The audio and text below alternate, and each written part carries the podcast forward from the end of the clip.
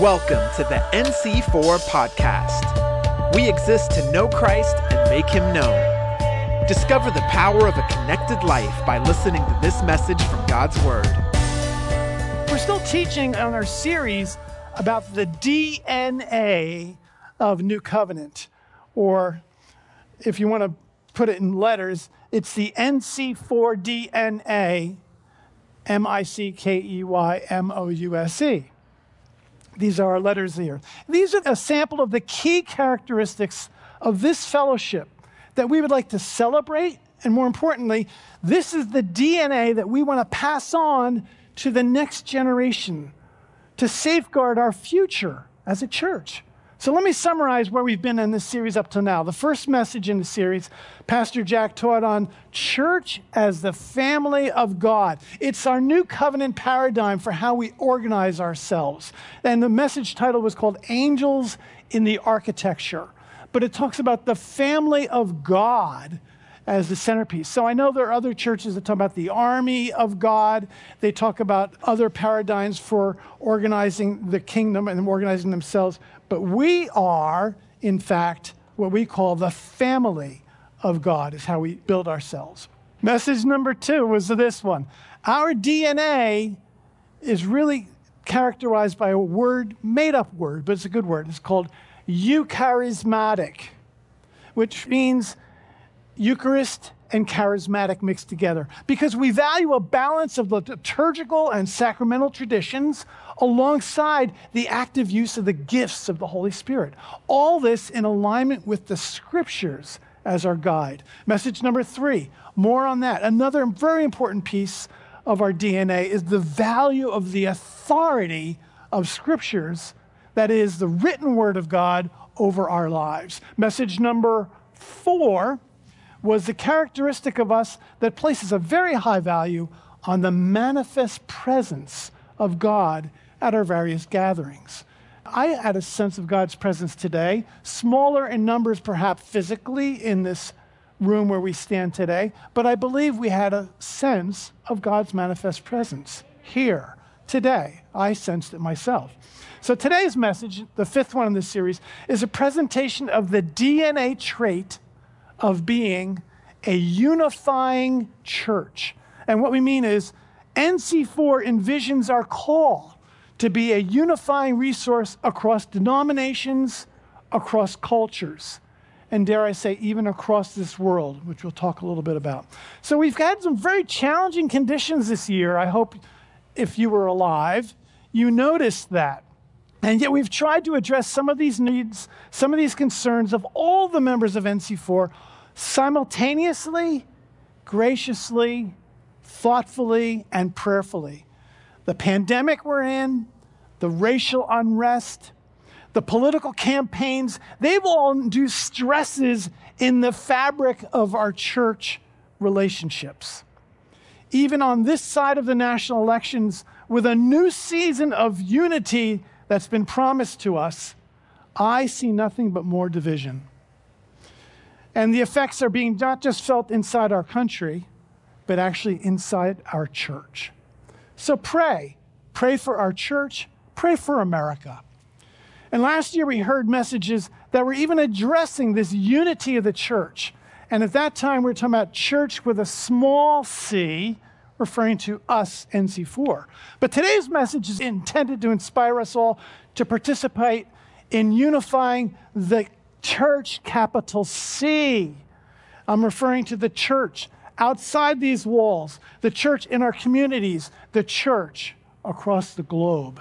That church is what we want to talk about today. So, my first concept that I want to bring out today, my title being The Unifying Mandate. I'm using scripture segments from John 17 and also Ephesians 4. And if you could turn there in your Bibles to John 17, we'll begin. And let's pray over this word right now. Jesus, I thank you, Lord, that you spoke such eloquent words that caused John to write them down and to record them in such detail that today, Lord, we get to hear your words again and again to us. So we take them to heart, God. We take them to heart because of the power that is in your word. We pray this in your name, Lord Jesus. Amen. So, a little bit of background on the text before we jump right into John 17. This is listed as being the last prayer that was ever recorded in John's gospel. If you have a red letter Bible like I do, you would see that there's a lot of things in Jesus' words after this, but they're not prayers. This is the last prayer. In fact, in most of our Bibles, we have a highlight of a section that were there. It's notated in print Bibles. This is called the high priestly prayer. This is the prayer that Jesus prays when he is with his disciples for the last time. It includes language that's very unique to John's writing style. And it's a view into the Jesus' own prayer time with his Father in the presence of the apostles. They were listening into this whole prayer. So, can we turn to John 17? And I'll begin then at verse 20. I've selected the ESV today. Unfortunately, the print Bible I have here is not ESV. So I have to adjust some of the wording here because the ESV is key to what I want to say today. Verse 20 I do not ask for these only, but also for those who will believe in me through their word, that they may all be one, just as you, Father, are in me and I in you, that they may also be in us, so that the world may believe that you have sent me. I want to be explicitly clear about something. Jesus is praying for us who believe. We're included as the object of this prayer. It's hard to believe he could think that far ahead, considering he's about to give his life. But he thought about us because he knew the far reaching implications of the act he was about to participate in. He makes multiple references in about the relationship between him and the Father. That you, Father, are in me, and I in you, that they may also be in us. This is key because it offers us some understanding of the quality of the oneness that Jesus prays for us. And so, to grasp the nature of this oneness that he asks for, we have to understand something about the relationship Jesus had with his heavenly Father. Now, historically, there's been a lot of theological pondering about the nature of this relationship between Jesus and the Father and the Holy Spirit. Some refer to this mystery of the unity in the Trinity that though they are separate, they are one. It's also referring, sometimes it's called the three in one. It's what we say Trinity. And some theologians marvel at this diversity and yet unity simultaneously present in the Trinity. So we have to admit, this is a mystery. And it's wonderful and it's glorious in itself. And it's a whole sermon series on its own to investigate more about the Trinity. But we just need to understand this. We need to look at the Trinity to understand what the kind of oneness is that Jesus is praying for us to have. Further, this Jesus hinges the success of his entire mission on earth to this prayer. It all hinges on this so that the world may believe that you have sent me. By the way, here at New Covenant, our mission shadows this phrase. Our mission is to know Jesus and to make him known. That is based on this prayer. All of this fulfillment to that simple final prayer was captured by John in his writing of his gospel. So, the scope of this prayer that Jesus has is broader than just a single church of nice people who believe in Jesus. The prayer addresses all who will believe in me. This prayer has massive, global, universal implications. If ever there is to be a church planted on planet Mars, this prayer will apply there too. And listen, there's no expiry to this prayer, for we know that of his kingdom there will be no end. So this prayer continues to apply. It is a huge prayer. It's massive. So, if this prayer for our oneness, this unity that is so critical to Jesus' mission and our mission, should it not also be one of our values in fulfilling our mission as the local church? And that's why it is a value that we say is an essential part of our DNA. So, we must ask ourselves this question Will we be the answer to Jesus' final prayer? Will we be the answer to that prayer? Good question. The disconnect between this grand scope of Jesus' prayer versus the present lack of oneness between churches, between denominations. Never mind that, even within our individual churches, that lack of oneness, that discontinuity should challenge every one of us to our very core. How could Jesus pray such a massive prayer, and yet we so lack the oneness that he prays for? Well, despite this discontinuity, we have reasons for hope, which brings me to my first point. We must overcome a history of disunity. That's disunity in the church, capital C, the university church, as well as within our individual churches. Now, we as humans are designed by God for relationship. You could even identify that if you follow the whole thing from Adam and Eve. God said it's not good for Adam to be alone. So, except for the extreme introverts in this world, all people naturally seek out life with other people. We are the social animal, they call us. So naturally, we form clubs, gatherings with other peoples of like mind or common backgrounds. However, we also have some of the DNA of Adam and Eve in each one of us. You know what that means? We're children of the fall. And as fallen children, we mess up relationships. We do it all the time.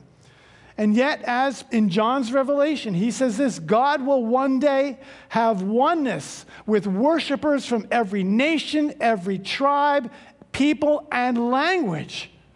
Wow. So someday we'll get there. We know that because we get the report from John's revelation. That is, our relationship with God will bind us together with a common bond because of what Jesus did to reconcile all of us to God. But unfortunately, until we get there, we are yet broken, fallen, fallible people. And we have to labor to overcome this long history of disunity. So I'd like to investigate some of that history. I don't have time to go into all of the history because it has probably that's good for a university or seminary class. But instead, I'll keep it short for all our time's sake. The book of Acts and beyond, the early church was not without its conflicts and controversies. Thank God we know there were controversies and even so, there were some unifiers. These were people who worked to preserve the unity of the faith. You see, when the Spirit fell in Acts chapter 2, the Jewish Pentecost festival was going on, and visiting participants in Jerusalem were from all sorts of various linguistic groups, nationalities, but they all were Jewish in their faith and practice. But then, by the power of the Spirit, they all heard the works of God being declared in their own languages. Whether that was in the miracle of the speaking or the miracle in the hearing, we don't know. But we do know they all heard the works of God in their own language. So Peter then got up, shared the gospel of Jesus thereafter, and 3,000 people got saved that day. What an outreach! What a crusade! All by the unifying power of the Holy Spirit. The Holy Spirit authored that whole thing. But then fast forward, Acts chapter 15. The first Jerusalem council had to be called. They had to discuss and pray to resolve a schism that was forming between Jewish Christians and Gentile Christians.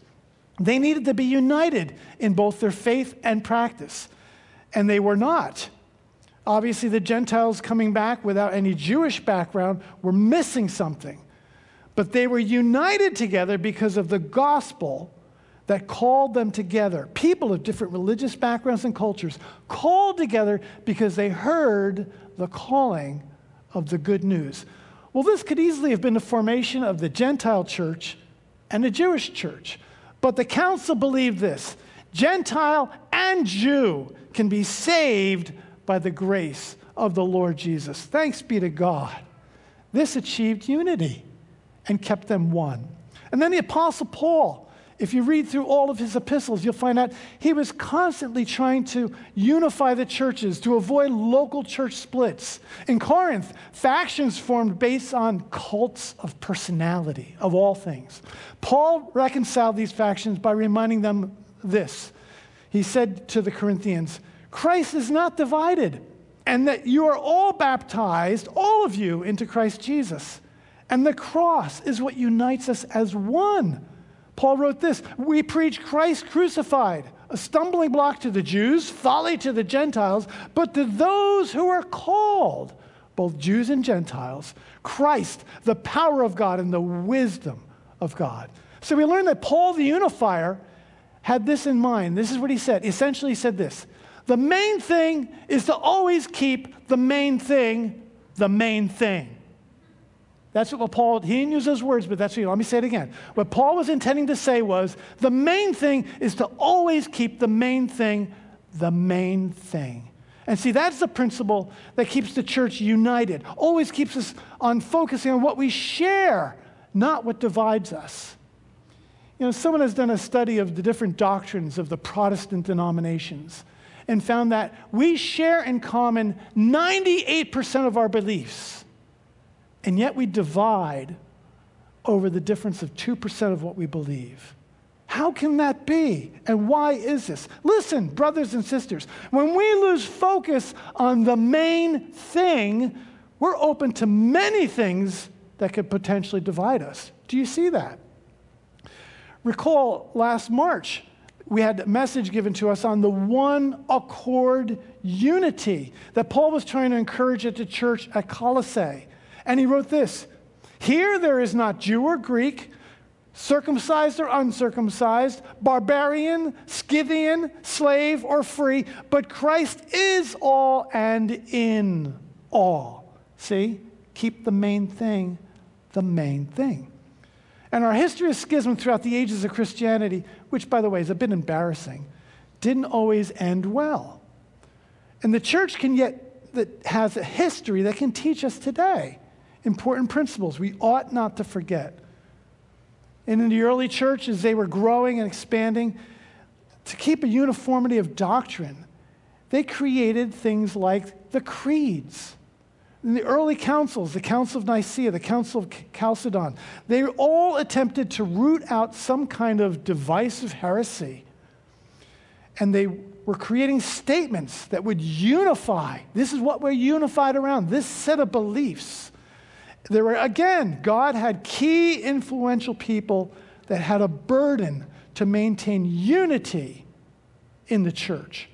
And that our, our faith should be expressed with unity all across the world. By the way, the word that's described as having a universal worldwide faith is the word Catholic. That's what the word Catholic means. It means universal.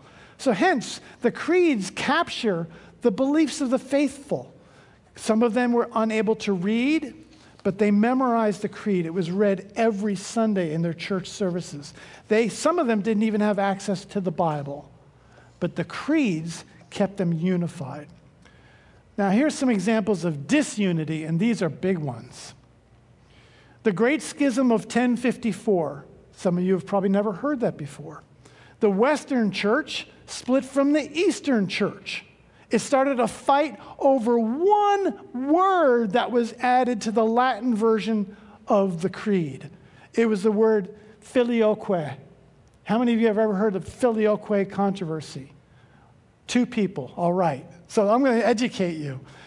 In the Western church, they added, and the Holy Spirit who proceeds from the Father and the Son. They added that word in there just to say that Jesus was also the source of the Holy Spirit. And there's plenty of scriptures that back that up. But because the Western Roman church did that without consulting with the Eastern church, they split over this. More than that, they said, We believe the papacy, that is where the Pope resides, should be in Rome. No, we think it should be in Constantinople. And you know what? That division divides even to this day. Where's the unity? Fast forward, 1517. In 2017, we just celebrated the 500th anniversary of the Reformation. Martin Luther tried to reform the church he loved, but he was told by that pope, You must recant, otherwise, you'll be treated as a heretic. And of course, we know the famous stand that he took. He stood upon the scriptures for the basis of his faith. And he said, I cannot. I will not recant. Here I stand. That was Luther's stand. And during that time, he was not alone. There was John Calvin, Jan Hus, and other reformers who wanted to only reform the universal church, not separate from it. They all worked to maintain unity in various ways, but they all failed. Every one of those reformers. Where's the unification? Where is the unity? And thereafter, divisions and splinters of churches and denominations became the, pres- the Protestant pattern. And you know what? There's no honest way to measure t- today that le- level of unity, but there are estimates that there are tens of thousands of Protestant denominations today. Oh my. Furthermore, even the word denomination is declining amongst followers of Jesus. The more contemporary term we use now is network. And we're part of a network. So, this background of disunity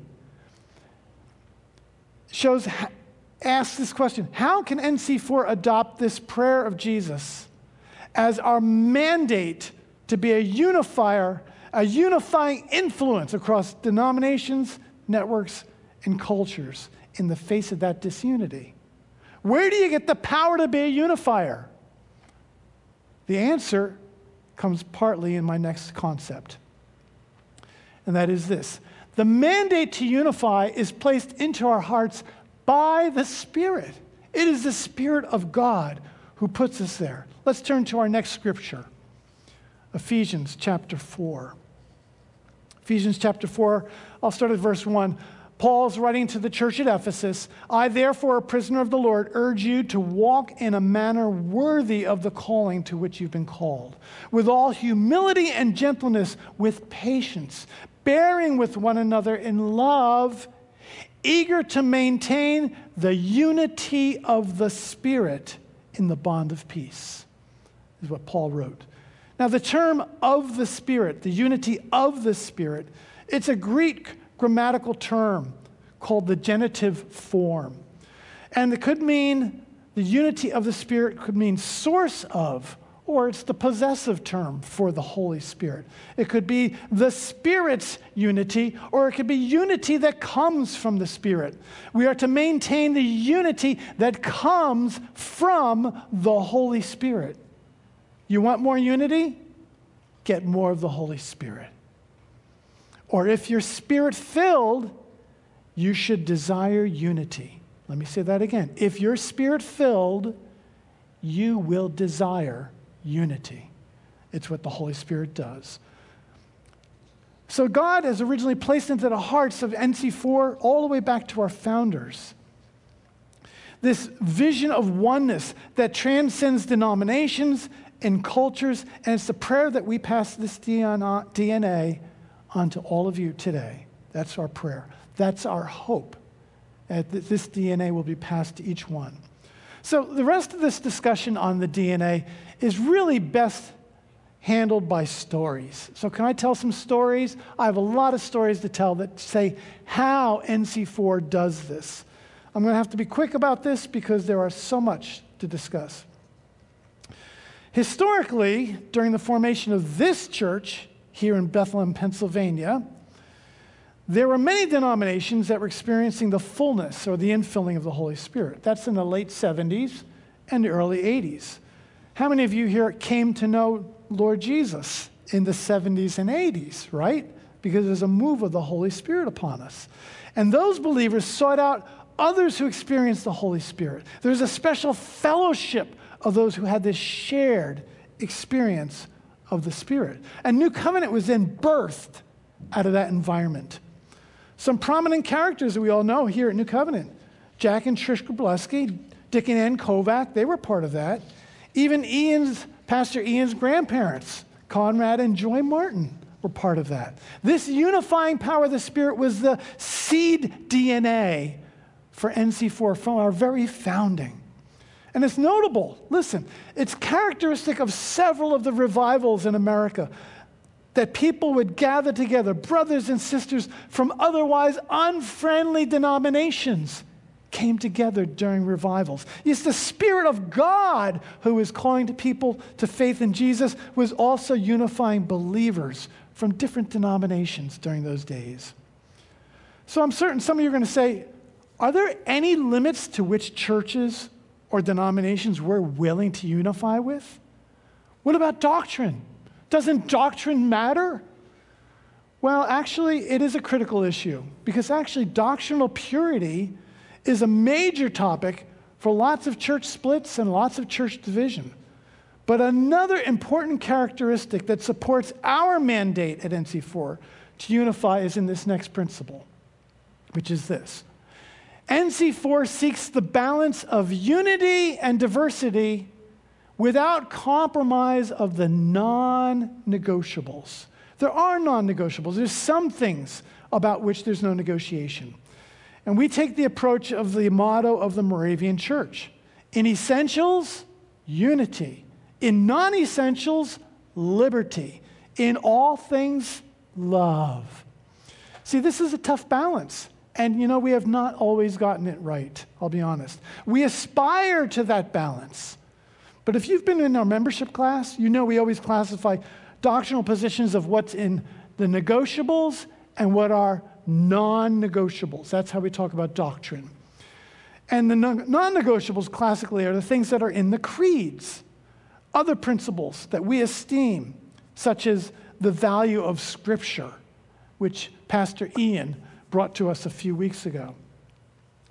Here's an example of something Is Jesus divine? Well, that's a non negotiable. That's part of the creeds. Here's another example. What about drinking alcohol in moderation? At New Covenant, we consider drinking alcohol in moderation negotiable.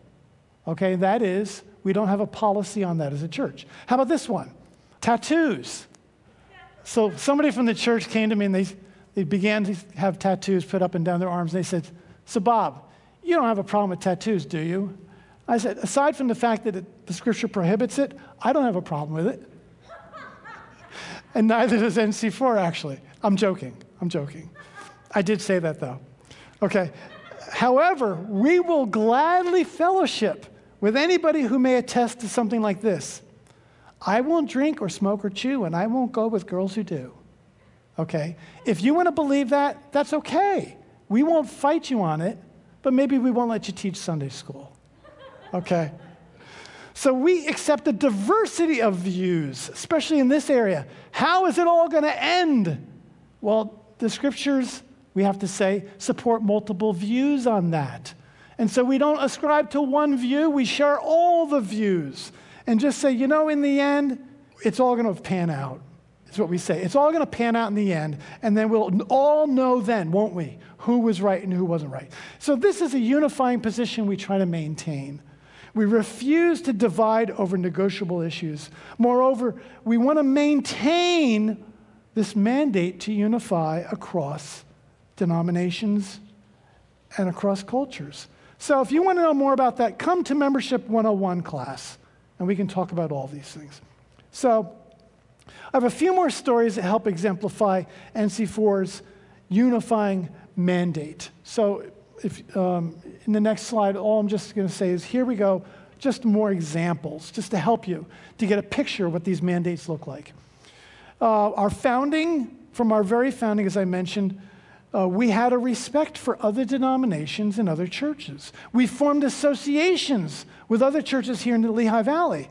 And then in the 90s, I remember there was a, a unifying event. They were called In Gatherings. There was multiple churches filled with the Holy Spirit. We'd come together for great worship services together. It's when I came to know about NC4, about new, knowing about where New Covenant was and that existed. And New Covenant held a prominent role during those years. Did you know there are two large pastoral affinity groups in the Lehigh Valley? They're headed by two of the founders of New Covenant. Did you know that? Pastor Jack oversees the One Voice Network until very recently, and Dick Kovac oversees the Share the Power Pastors Network. This is another example that shows how we at NC4, from our founding, we showed honor, respect, and we labored to be a unifying influence here in the valley. Oh, another couple quick ones. There was a fast growing Hispanic church from South Bethlehem that desperately needed a new place to worship. So, NC4, we opened our doors and our hearts to Templo El Refugio. And of course, that all happened because Pastor Jack had a close relationship with the pastor of that church. But he helped to cultivate this seed DNA in each one of us. So we, we chose deliberately to labor for unity. So quarterly, we'd have combined worship services, songs in English, songs in Spanish, verse by verse. Some of the songs even had a strong Latin rhythm, cha cha cha. But for those who took part in this, we actually felt a smile of God upon those gatherings. We did. And listen to this. I'll give some other stories uh, just because we don't have a lot of time for this. Our handling of church membership, even, shows this unifying concept. Although some of the pandemic has limited what we could do in this last year, did you ever see this? When we have members who leave NC4 for various reasons to go to other churches, did you know that we ask them to come up and we will send them out with a blessing? What church does that? But we honor the other churches that they're going to by saying, we're going to send you out with a blessing. You probably didn't know this. We transfer and receive member transfers from other churches by formal letters exchanged by pastors when they become members at this church. Did you know that? We try to honor those expressions. Maybe you didn't know this. At one time, there was somebody who wanted membership here, and they said, I can't take membership here because I am under church discipline at another church. I said, Well, what do we do about this? He said, I don't know. I said, I know what I'm going to do? We're going to contact that church and tell them you have submitted yourself to our leadership, and we will petition them to release you from church discipline. And they did. Who, a church in another state, even, was willing to cross this bridge with us and say, We're really one world church. And that was great to get a sense that we are, in fact, one church. How about this one? If any of our sheep show up in other pastures, those pastors always give us a call and say, By the way, I saw some of your sheep wandering in our pasture. I just thought you should know. It's, it's just a unifying principle, you see? And likewise, we do the same if some of their members show up in our church. It's not really different churches. We're like one big happy family of God, you see? It's how it ought to be, it's how it should be. There's other examples which we don't have time for, but here's one, for example. We support missionaries overseas, and we usually know very well these missionaries. They're sent out usually from us to where they're going with prayer, and then we support them by short term mission teams from the church to go out to them. So we're exerting our unifying influence into other nations as we seek unity, even with those missionary communities across oceans, is how God uses us. There's so much more to talk about, but we don't have time. So I have to move on then and talk about one thing we probably should be working at. There's a lot we should do, I'm being honest. I don't mean to imply we have fulfilled this mandate. We've got a lot to do still. Here's an example. Did you know that Martin Luther King Jr. said this? Sunday at 11 o'clock is the most segregated hour in America. Did you know that? The most segregated we ever are is in church on Sundays. That ought not to be. And so, if we're going to be unifying church, we ought to be unifying across denominations, cultures, and race. Listen, I can see them through the window over here. Grace Deliverance Baptist Church, a stone's throw from our Bethlehem campus. Now, a number of you from the Macungie campus, I know you took counseling classes from them in the years past, but presently, as far as I know, it's only Peter James that participates in their weekly Bible study over there. Perhaps we can do more.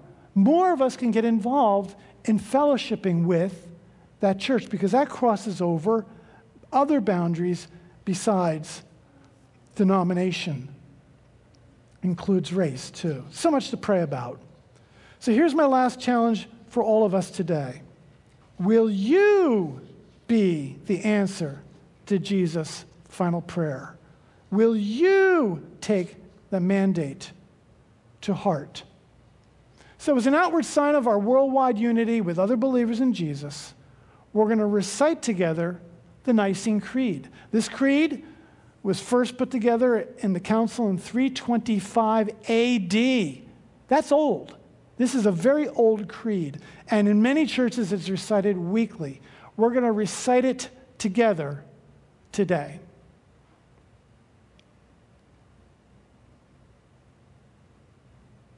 Okay, you ready, guys? We'll do this in unison. Ready? Here we go. One, two, three. We believe in one God, the Father, the Almighty, maker of heaven and earth, of all that is seen and unseen.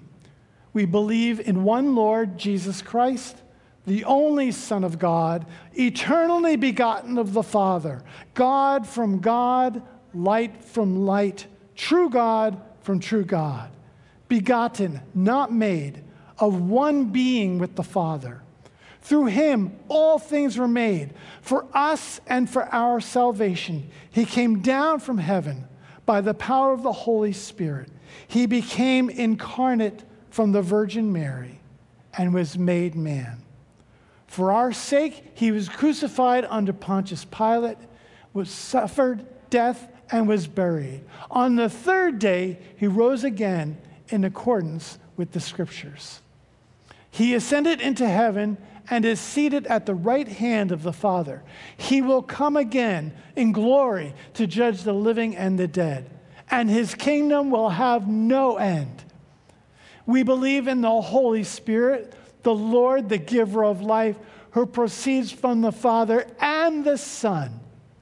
With the Father and the Son, he is worshiped and glorified.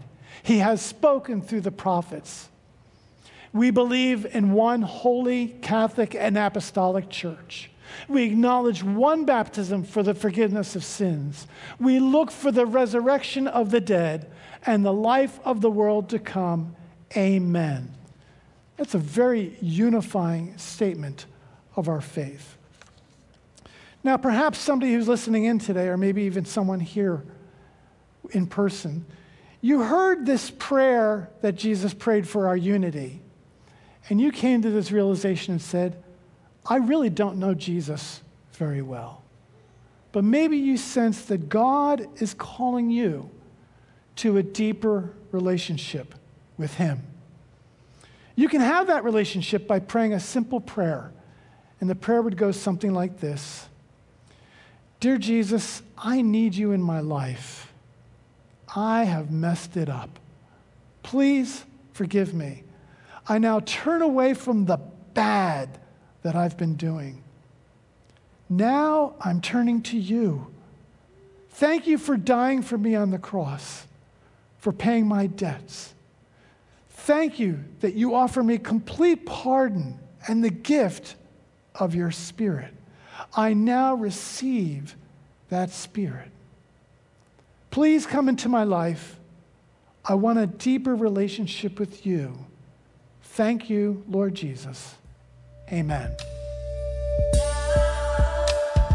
Thank you for listening to the NC4 podcast. For more info, visit our website at nc4.org. We believe in the power of a connected life. If you prayed to give your life to Jesus today, we'd love to help you walk it out together. Just text the word Jesus to 610 816 6062.